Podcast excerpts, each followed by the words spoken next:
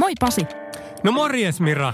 Sulle tulee tänään vieraita. Kyllä, kyllä. Meillä on uusi podcast-jakso tässä ihan kohta äänityksessä ja meillähän tulee tänään Radley-nimisestä firmasta Mikko ja Ilkka. Okei, mitäs Radley tekee? Ne tekee kaiken näköisiä koneoppimis- ja data- ja AI ja kaikki digijuttui. Digihärveleitä. Digihärveleitä ja kyllä mä oikeasti tiedän enemmän, mitä ne tekee, mutta antaa kavereiden sitten kertoa se itse. No niin, okei, okei. Mä annan teidän keskittyä noihin HC-hommiin ja termeihin. Ja mä palailen tuossa jakson lopussa. Mulla on yksi yllätys teille. Selvä. Nähdään siis jakson lopussa. Yes.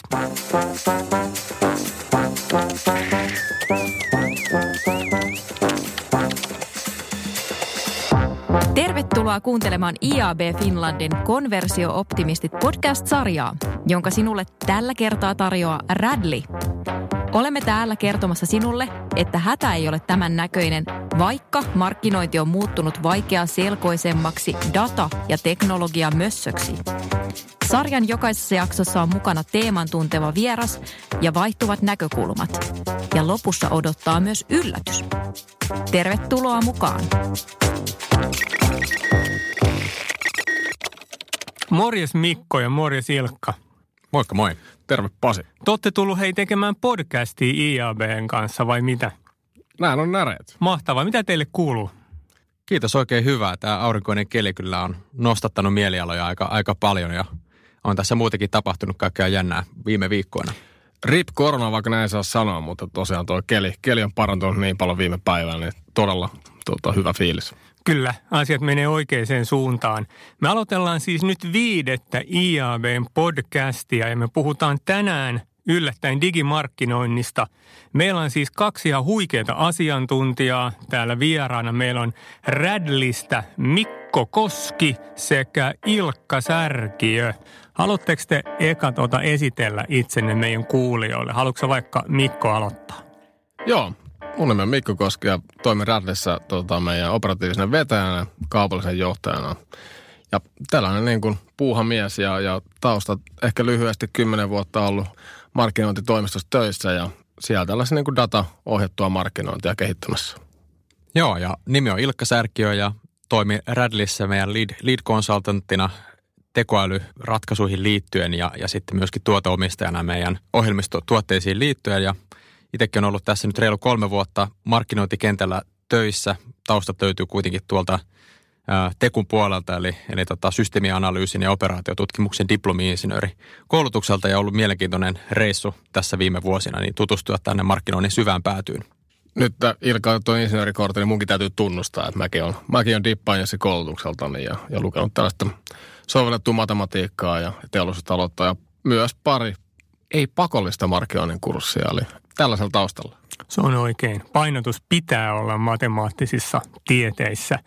Se on hyvä. Ja tota, mitäs ihmettä he Radley tekee?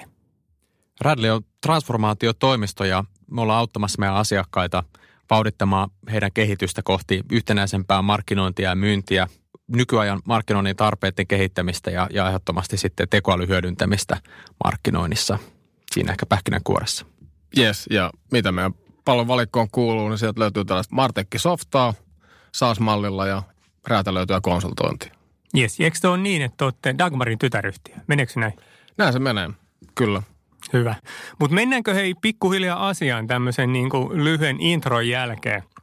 Eikö iso kuva kuitenkin mene niin, että firmojen liiketoiminta digitalisoituu tällä hetkellä niin kuin ehkä nopeammin kuin koskaan ja sitä kautta sitten niin myös markkinointi, digimarkkinointi saa ihan uudenlaista painetta ja uudenlaisia vaatimuksia. Oletteko te samaa mieltä? Joo, kyllä ehdottomasti. Ehkä nyt ollaan niin kuin siinä ehkä näiden viimeaikaisen tapahtumienkin johdosta siinä ihan huippupisteessä, jossa liiketoiminta on, on aivan välttämätöntä siirtyä viimeistään nyt digiaikaan ja mahdollista palveluiden käyttö myös digikanavissa. Ja ehkä markkinointi on perinteisesti tullut pikkusen ehkä jälkijunassa, että ei ollut niin suurta tarvetta tehdä sitä loikkaa, mutta nyt, nyt viimeistään on se aika, milloin, milloin markkinoinnin ja myynnin pitää myöskin ottaa, ottaa tota itsensä niskasta kiinni ja, ja päästä mukaan siihen kelkkaan ja sitä me ollaan myöskin Radlissä siinä auttamassa meidän asiakkaita. Just näin ja, ja toki markkinointi on laaja, laaja käsite ja ehkä tuossa niin vilahti sana palvelu, niin, niin ehkä jotenkin tästä palvelusta päästäisiin niin asiakaskokemukseen, mikä on niin kuin digitalisaation ytimenä. Että paljon puhutaan nyt, nyt puhuttu keväällä muun muassa verkkokaupoista, mutta että, että kyllähän se niin kuin on paljon muutakin sitä, että sä myyt verkossa jotain, että mitä sä pystyt palvella asiakkaata sitten. Kyllä, ja se tuo tullessaan just sen, että markkinointi niin lähestyy tosi paljon enemmän liiketoimintaa ja myyntiä, mitä se ehkä ennen on tehnyt. Eli, eli tota kaikki, kaikki nämä kolme funktioita yhdessä, eli mikä on se varsinainen ydinliiketoiminta, se palvelu, se tuote, mitä asiakkaalle tarjotaan, miten sitä myydään ja sitten toisaalta miten sitä markkinoidaan, niin nämä lähentyy valtavaa vauhtia ja, ja siinä katalyyttinä toimii sitten myöskin se, miten niin kaikki alustat ja teknologiat on myöskin huimaa vauhtia kehittynyt tässä viime aikoina, jolloin tämä kehitys on myöskin mahdollista ja se on, se on hyvin nopeata. Yes. Ja onko noin nimenomaan nyt tässä hetkessä, jos ei, ei välttämättä edes ajatella tätä korona-aikaa, mutta vaikka viimeistä vuotta, niin onko se nimenomaan niin kuin verkkokauppaa ja siihen liittyvät ratkaisut? Onko se semmoinen päivän polttava teema vai onko, onko jotain muita tämmöisiä kattoteemoja tuon lisäksi olemassa? On ehdottomasti verkkokauppa varmasti yksi, yksi niistä tota, tärkeimmistä kattoteemoista, mutta ehkä siinä ohella pitää muistaa ylipäänsä sen palvelun digitalisoituminen. Eli vaikka se myyntikanava varsinaisesti ei ole verkkokauppa tai, tai näin ainakaan niin kuin ainoastaan, niin, niin vähintäänkin sitten sen palvelun näkökulmasta niin se digitalisoituminen on, on äärettömän tärkeää. Onko tuossa kanssa taustaa sit sille Radlin perustamiselle? Ja jos mä oikein muistan, että Radlihan taitaa olla pari vuotta vanha nyt. Ja Eikö suurin piirtein näin me ja olette nähnyt sitten, että, että markkinoinnin digitalisoituminen on siinä pisteessä, että, että perinteisenkin mediatoimiston pitää tarjota erityyppisiä palveluita sitten asiakkaalle? No varmaan just näin ja, ja oikeastaan Radley-brändinä niin, niin ei, ei, ihan noin vanha vielä, eli tuossa tota, vajaa vuosi sitten lanseerattiin, mutta se periaatteessa lähti, lähti näistä tarpeista, eli to, miten pystytään digimarkkinointia ja, ja siellä ehkä lähdettiin taas niin kuin digitaalisen mainonnan mannakyvykkyyksien kehittämisestä ja tässä nyt hyvin nopeasti sitten tarpeet ja, ja kysyntä niin kuin monipuolisemmalle tekemiselle niin, niin on kasvanut ja siitä päästään tähän, tähän Radley-yritykseen. Ja siellä mun mielestä niin kuin ydin, ydin taustavaikutteena on se, että tässä aikaisemmin keskusteltiin siitä, että uudet teknologiat, uudet alustat mahdollistaa tosi paljon ja se on lisännyt tätä, tätä vauhtia palveluiden digitalisoitumisen ja, ja verkkokaupan osalta, mutta samalla se tuo tosi paljon haasteita. Eli Eli se, että on mahdollisuuksia, ei tarkoita sitä, että ne olisi helppoja ottaa käyttöön ja, ja, ja nähdään tosi suuri tarve markkinassa, niin nimenomaan tässä prosessissa avustamiselle. Eli, eli yritysten pitää pystyä nyt hyvin nopeasti muovautumaan ja, ja muuttamaan suuntaa ja se ei ole mikään yksinkertainen juttu. Ja siinä on se sauma ehkä, mihin Radley haluaa myöskin tarjota apua. Eli miten me pystytään hyödyntämään näitä uusia teknologioita ja alustoja mahdollisimman tehokkaasti ja auttamaan myöskin organisaatiota pysymään perässä siinä. Eli täytyy ehkä hankkia uusia kyvykkyyksiä, organisaation sisälle täytyy ehkä kyetä ostamaan vähän erityyppisiä palveluita ja muuta ja se ei ole mikään yksinkertainen temppu ja siinä halutaan olla mukana. Yes, helppous ja nopeus. Ne on kaksi tällaista niin kuin adjektiivia, mitkä kuvaa meidän tekemistä. Yritetään tehdä kaikki niin simpeliksi, että, että jokainen pääsee käsiksi niihin uusiin teknologioihin ja tekoälyn markkinoinnin ja myynnin kanssa. Mutta eikö se kuitenkin aika selkeä ole, että, että markkinoijalla ja teidän asiakkailla, niin, niin niillä on ihan erilaisia niin osaamistarpeita ja tarve erilaisille osaamisprofiileille kuin vaikka, sanotaanko vaikka pari vuotta sitten. Minkälaiset teidän mielestä on nyt semmoista kuuminta hottia, että mikä nyt on semmoista osaamisprofiilia, joista se ehkä enitenkin sit markkinassa kysyntää?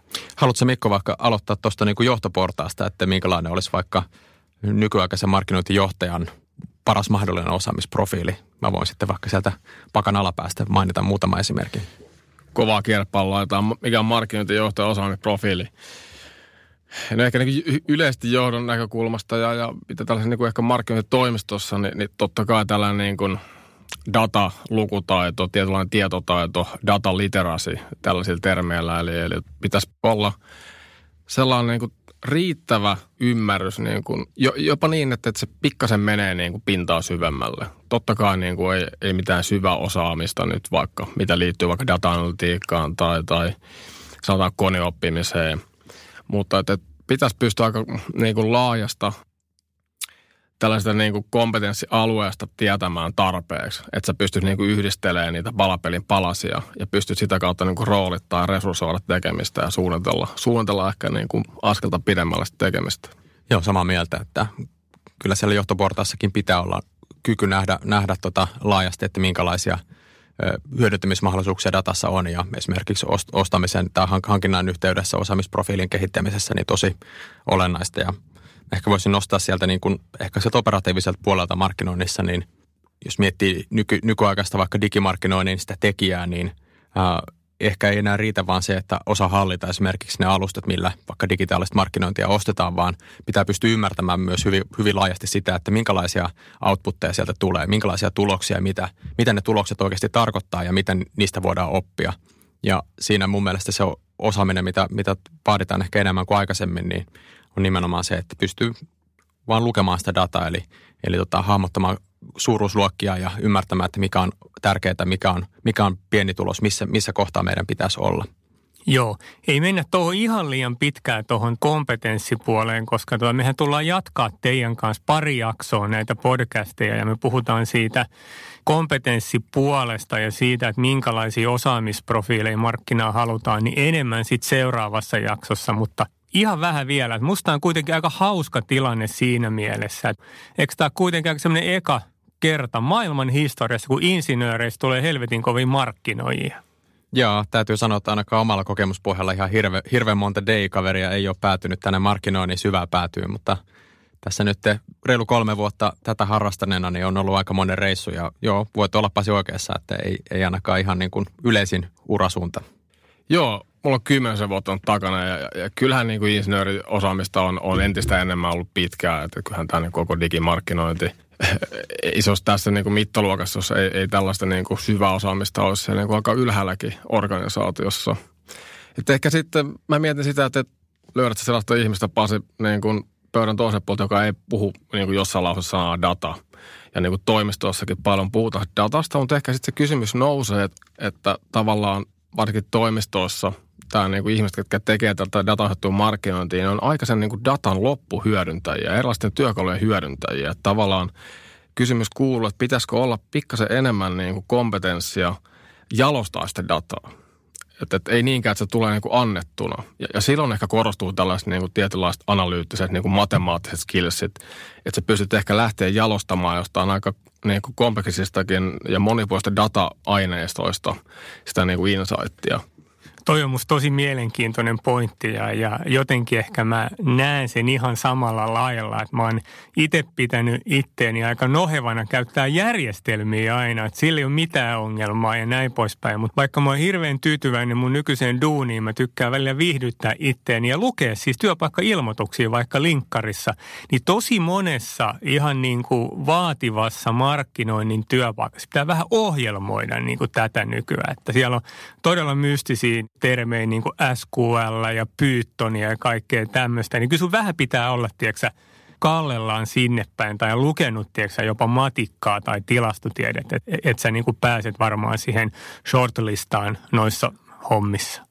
Joo, näin se voi olla ja, ja tota niin, niin, tietysti osittain se voi olla myös sitä semmoista niin kuin profilointia, että, että halutaan niin kuin houkutella tietyn tyyppisistä asioista kiinnostuneita ihmisiä vaan mainitsemalla näitä, näitä buzzwordeja, mitä heittelit tuossa noin ja näin, mutta on siinä varmasti niin kuin ihan tosiasialliset tarpeet myöskin taustalla. Ja itse esimerkiksi vielä, vielä muutama vuosi sitten niin näin, näin tota vähän nuoremmissa opiskelukavereissa, jotka tuo kauppiksen puolella on opiskellut, niin hyvin vahvaa suunnanmuutosta, että siellä niin kuin perusliike, liiketoiminta, bisnesopintojen ohella, niin aika moni sitten pyrkii ottamaan esimerkiksi ohjelmoinnin kursseja tai jotain, jotain tietokantoihin liittyviä kursseja, missä sitten tulee just näitä osaamisalueita vaikka tähän SQL ja Pythoniin liittyen.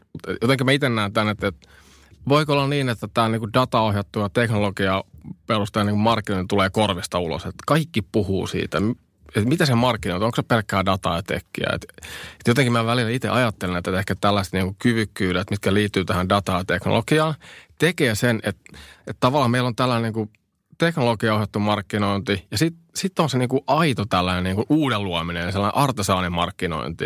Ja ne ihmiset, ketkä niinku hengittää, elää sitä markkinointia, synnyttää ideoita, niin että tämä datavetoinen markkinointi raivaa heille tietä. Että ne ihmiset, ketkä niinku on lukenut markkinointia ja, ja elää ja hengittää sitä, niin saisi keskittyä nimenomaan siihen, eikä sen datan pyörittelyyn.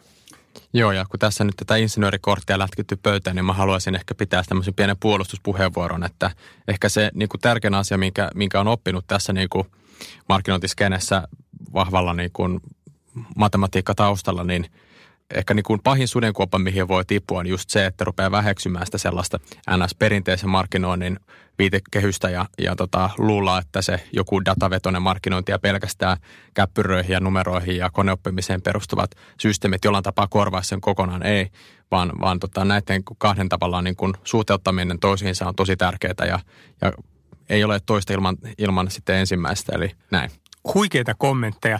Tota, pitääkö teidän välillä, kun te, te teette keissejä teidän asiakkaille, pitääkö teidän niin kuin palauttaa niitä kanssa vähän maanpinnalle, että ne muistaa, tiedätkö, sen luovan ratkaisun ja tarinankerronnan ja, ja kaikki tämmöisen?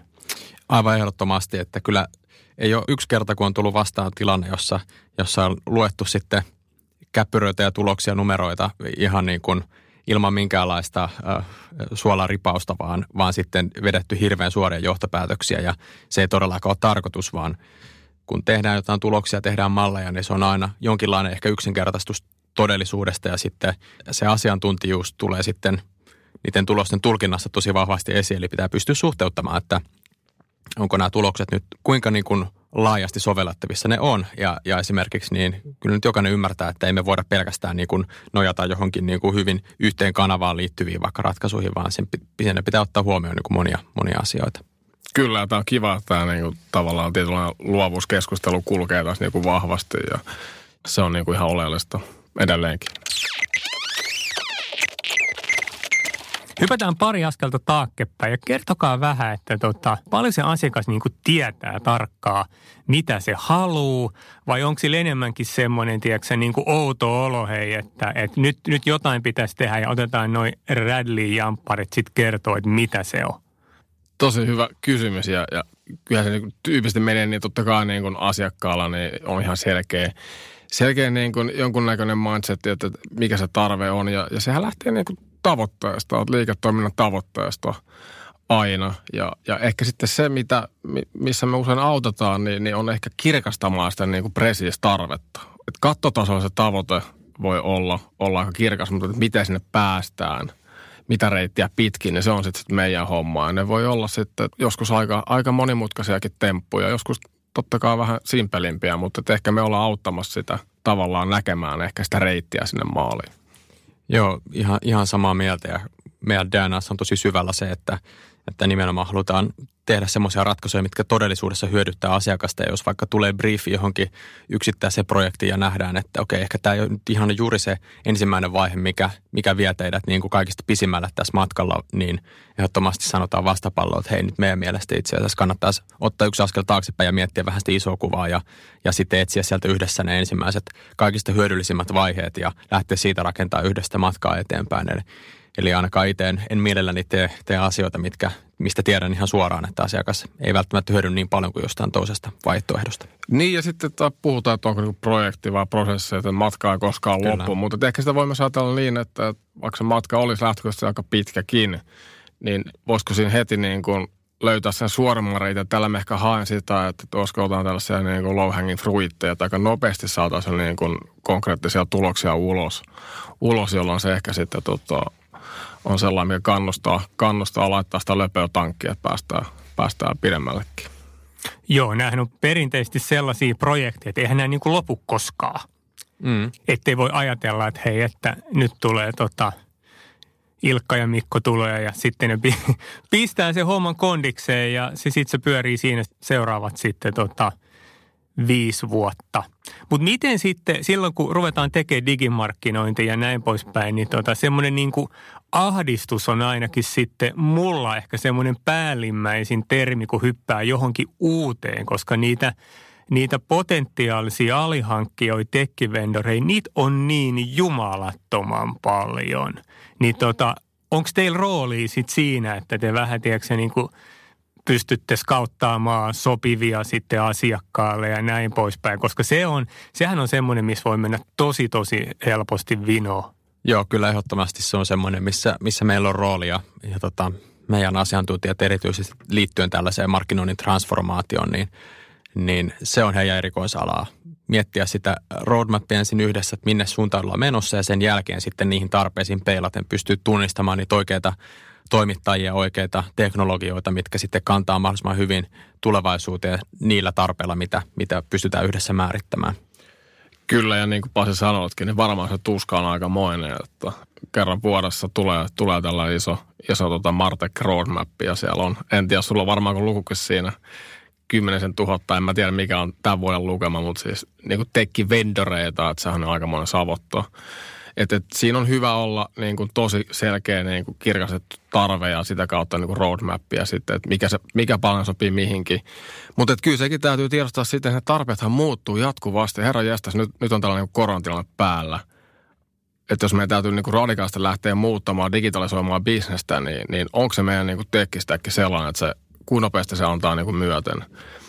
Että miten me pystytään niin kuin reagoimaan muutoksiin. Se on ehkä sellainen kysymys. Että et sitten se, että löydetään se joku uusi työkaluteknologia, varmaan löytyy joo, mutta se joustavuus ja, ja tällainen niin kuin adaptiivisuus kuuluu tähän kuvioon. Mä en muista, luiks mä jostain, jostain teidän uutiskirjasta tai jostain, niin jompikumpi teistä aika boldisti väitti, että, että vaikka tekki on ihan jumalattoman paljon, niin ei ole tarpeeksi. Että, että on paljon tilanteita, joissa sopivaa härveli ei löydy – Pitääkö se oikeasti paikkansa?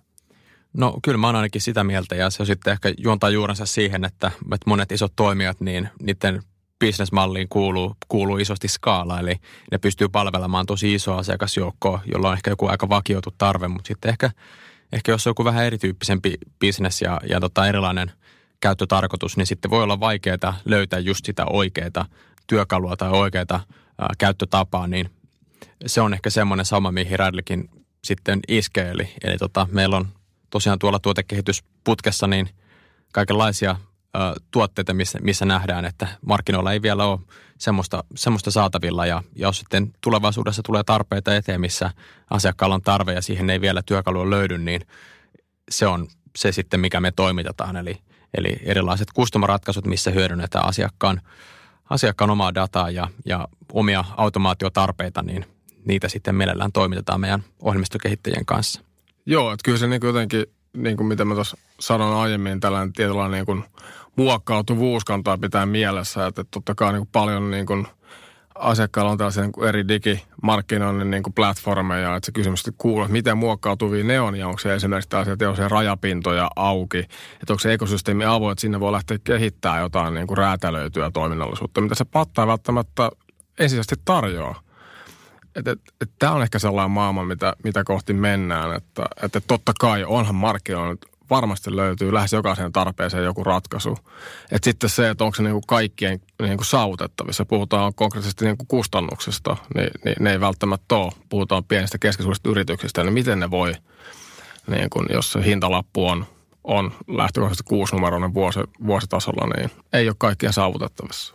Haluatteko te antaa jotain esimerkkejä siitä, että minkälaisia omia tuotteita te olette tota, tähän mennessä duunannut? No totta kai ensimmäisenä voi mainita meidän Radley Optimizer-tuotteen, mikä, mikä tota, lanseerattiin tuossa viime syyskuussa vajaa vuosi sitten ö, Saksan Kölnissä DMX-messuilla ja mitä Radley Optimizer tekee, niin, niin tota, se vastaa tarpeeseen automatisoida – digitaalisen display-mainonnan budjettiallokaatioita, eli, eli tota, siellä käytännössä automatisoidaan kokonaan se, se prosessi, jossa perinteisesti ihmissuunnittelija manuaalisesti tutkii, että mihin, mille yleisöille, mille, mille tota, luoville, minkälaisille viesteille, missä medioissa niin halutaan panostaa minkäkin verran, niin Radley Optimizer ottaa siitä kopin ja, ja sitten päivittäin säätää budjettitasoja siten, että, että sitten maksimoidaan valittua metriikkaa, se voi olla vaikka konversiot tai, tai klikit. Ja sitten ehkä niin kuin vähän toiseen suuntaan meidän tuotekehitysputkessa on tämmöinen ö, luovien, luovien tota, ö, versiointiin liittyvä tuote Banner AI, joka, joka tekoälyn avulla versioi ja, ja tuottaa uusia display-bannereita sen perusteella, miten aikaisemmat versiot on sitten suorittanut siellä mainonnassa. Ja siinä sitten taas, taas kerran nähdään, että tämä on tämmöinen tehostava automaatiotuote, jolla, jolla voidaan avustaa nimenomaan ihmisiä siinä, että heidän ei tarvitse tehdä niitä kaikista semmoisia pitkäpiimäisimpiä manuaalisia hommia, vaan pystyy sitten keskittymään semmoisiin isompiin linjoihin, strategiseen suunnitteluun ja, ja hyvin luovaan työhön, missä sitten taas tekoäly ei tällä hetkellä vielä, vielä pysty meitä auttamaan. Joo, ja ehkä niin kuin se lisäyksenä vielä nämä tuotteet, niin on tässä niin kuin tavalla voidaan ajatella tässä niin plukareina, niin integroituu niin kuin asiakkaan niin kuin nykyisiin mainonnan hallinnan niin kuin alustoihin. Että me ei koodata mitään platformeja. Ne on tällaisia niin kuin add-oneja sitten. Kyllä, eli ei haluta tehdä kokonaan uutta, uutta tota, logoa sinne iso Martek-kaavioon, vaan tota, nimenomaan hyödynnetään niitä olemassa olevia systeemeitä, mitkä monilla asiakkailla on jo käytössä ja tuodaan niihin lisää kyvykkyyksiä, mitä nämä järjestelmät itse ei pysty tarjoamaan. Niin ja sitten mä ostin niin, että, että tavallaan jos asiakkaalla on joku tällainen alusta, niin miten he voisivat hyödyntää niin kuin siinä jotain vaikka heidän omasta liiketoiminnastaan kertovaa dataa, Kyllä. mikä on niin kuin uniikkia. Yrityksellä on valtavasti paljon omaakin dataa lähtien niin kuin vaikka varaston hallinnasta, hinnoittelusta, tällaisesta niin kuin tiedosta, että voisiko sitä tuoda jotenkin näihin niin kuin digi, digimannan plattoihin mukaan. Joo, ja siinä tämä oli hyvä, hyvä nosto Mikko, nimenomaan nämä liiketoiminnan oma data ja hyvinkin saattaa olla arkaluontoisia tietoja. Voi olla, että kaikilla asiakkailla ei, ei välttämättä niin kuin riitä luottamus siihen, että joku, joku iso ulkomaalainen palveluntarjoaja sitten pitää hyvää huolta myöskin tällaisesta kriittisestä datasta, vaan onko mahdollista, että ne käyttää sitä esimerkiksi muidenkin asiakkaiden hyödyksi parantamalla sitä omaa tuotettaan, niin silloin me pystytään tarjoamaan siinä myöskin niin kuin, luottamusta ja tietoturvaa siihen, että ne liiketoiminnan kriittiset datat ei varmasti joudu, joudu sitten näiden isojen jättien käsiin ja sitä kautta muiden vaikka kilpailijoiden hyödynnettäväksi, niin siinä ehdottomasti nähdään, nähdään iso rooli meillä. Kertokaa, kun mähän yritin eilen vähän treenata tähän ja, ja mä kävin tavaamassa internetistä kaikki hienoja niin kuin termejä, mutta sitten mä, mä, mä en kuitenkaan ihan päässyt kärryille, että mikä on tekoälyn ja koneoppimisen ero. Miten se meni?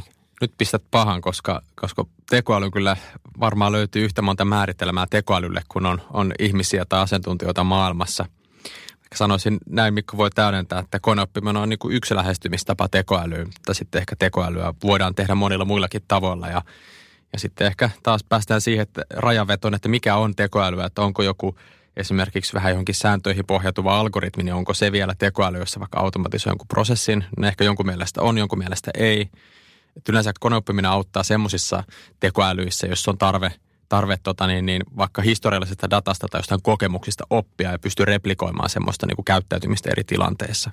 Sitten on muunkinlaista tekoälyä, vaikka sellaista, mikä pystyy vähän paremmin vaikka luomaan uutta tai, tai tota niin, niin, jotenkin so, soveltamaan, niin siinä ei välttämättä koneoppiminen ole niin voimakkaasti taustalla. Koneoppiminen on ehkä vaan semmoinen keinovalikoima, mikä osassa tekoälyissä on käytössä. Ja se suositun tällä hetkellä, että se on niin kuin se, missä niin kuin tekoälykehitys, siihen se nojaa koneoppimiseen vahvasti. Kyllä. Okei, okay, joo.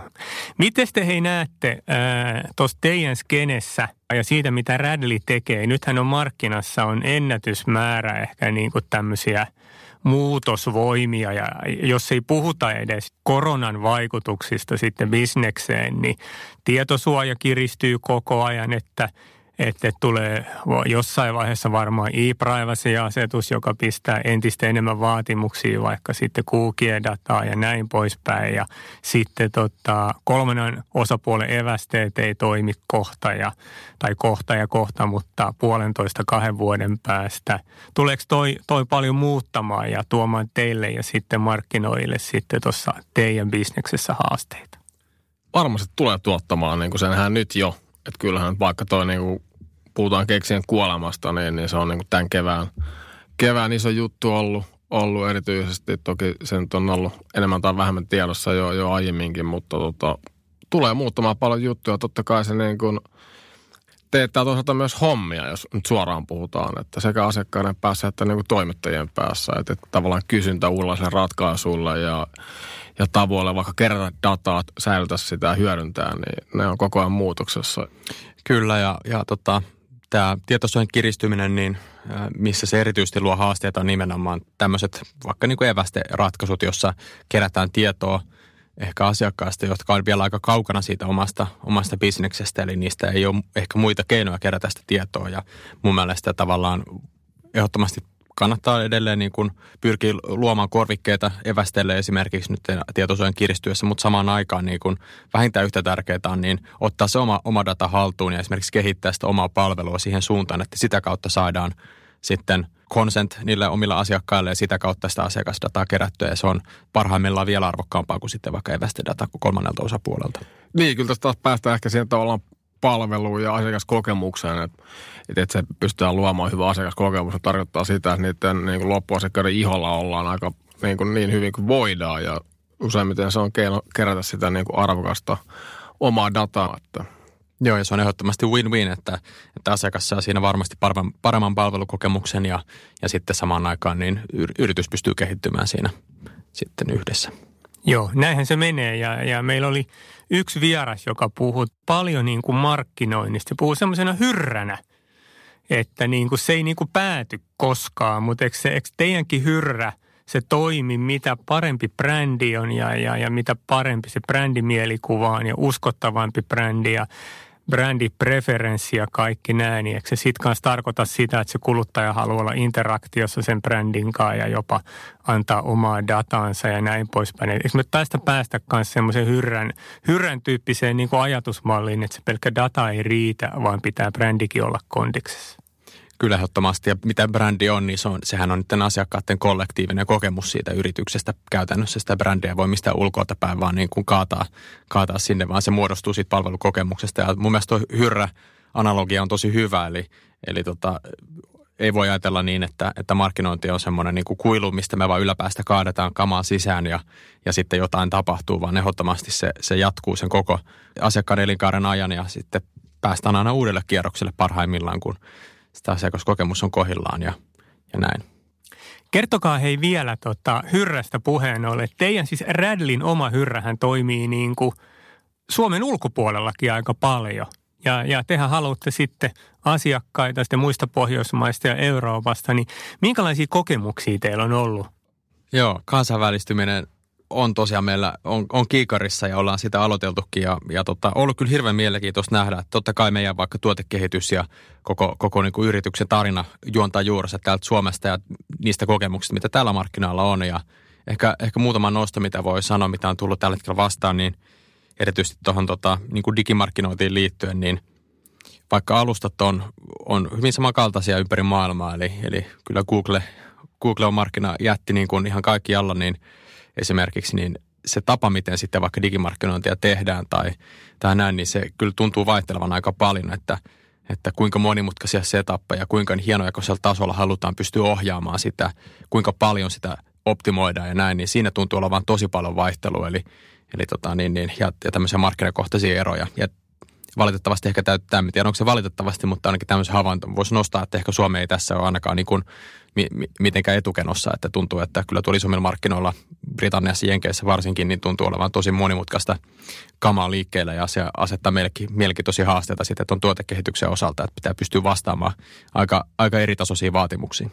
Joo, ja ehkä niin kuin se, mitä sä kysytkin, pasetaan, niin kansainvälinen hyrrä, niin sanotusti, niin se on ollut koko ajan se yksi punainen lanka tässä, eli puhutaan paljon datasta ja teknologiasta, niin päästään siihen skaalautuvuuteen, ja se on niin kuin meidän, meidän bisneksessä yksi, yksi kantava pilari, niin totta kai se on kansainvälistä. Jos tehdään softaa, niin sä voit käyttää sitä, sitä mistä päin tahansa. Yes, varmaan voisi olettaa, että ne markkinoiden tarpeetkin skaalautuu varmaan sitten aika hyvin. Joo, pieniä eroavaisuuksia voi olla, mutta kyllä ne ydinteemat on aina samat. Joo.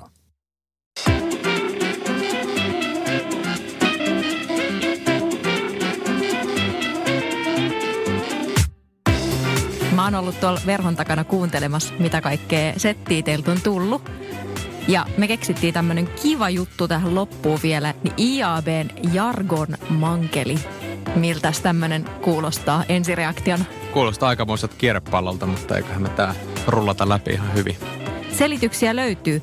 Eli mikä tarkemmin on ideana, niin tota, teiltä on tullut tämänkin keskustelun aikana aika paljon tämmöistä markkinoinnin jargoniksikin kutsuttua kutsuttuja termejä ja meillä voi olla kuuntelijoissa joita, jotka ei välttämättä kaikkea niistä tiedä. Eli homman nimi on se, että mä kerron täältä jargon sanan ja kuka tahansa teistä voi sitten vastata siihen. Ja minuutin aikana katsotaan, kuinka monta sanaa te ehitte selittää. Täältä tulisi sitten ensimmäinen sana. low hanging fruit. Matalalla roikkuva hedelmä. Sieltä puusta poimitaan ne niitä oksilta projekteja ja, ja tuloksia ja muita, mitä saadaan kaikista nopeammin ja helpoiten kiinni, eikä lähdetä kiipeämään sinne puun latvaan saman tien, vaan lähdetään sieltä alauksilta liikkeelle. No nyt sen ymmärtää. Hyvä. Helppoja voittoja. Ö, artesaanimarkkinointi. Tämä menee kyllä Mikolle. Tämä on ihan hänen oma termi. No sitä markkinointia, mitä markkinointi on, niin luodaan uutta.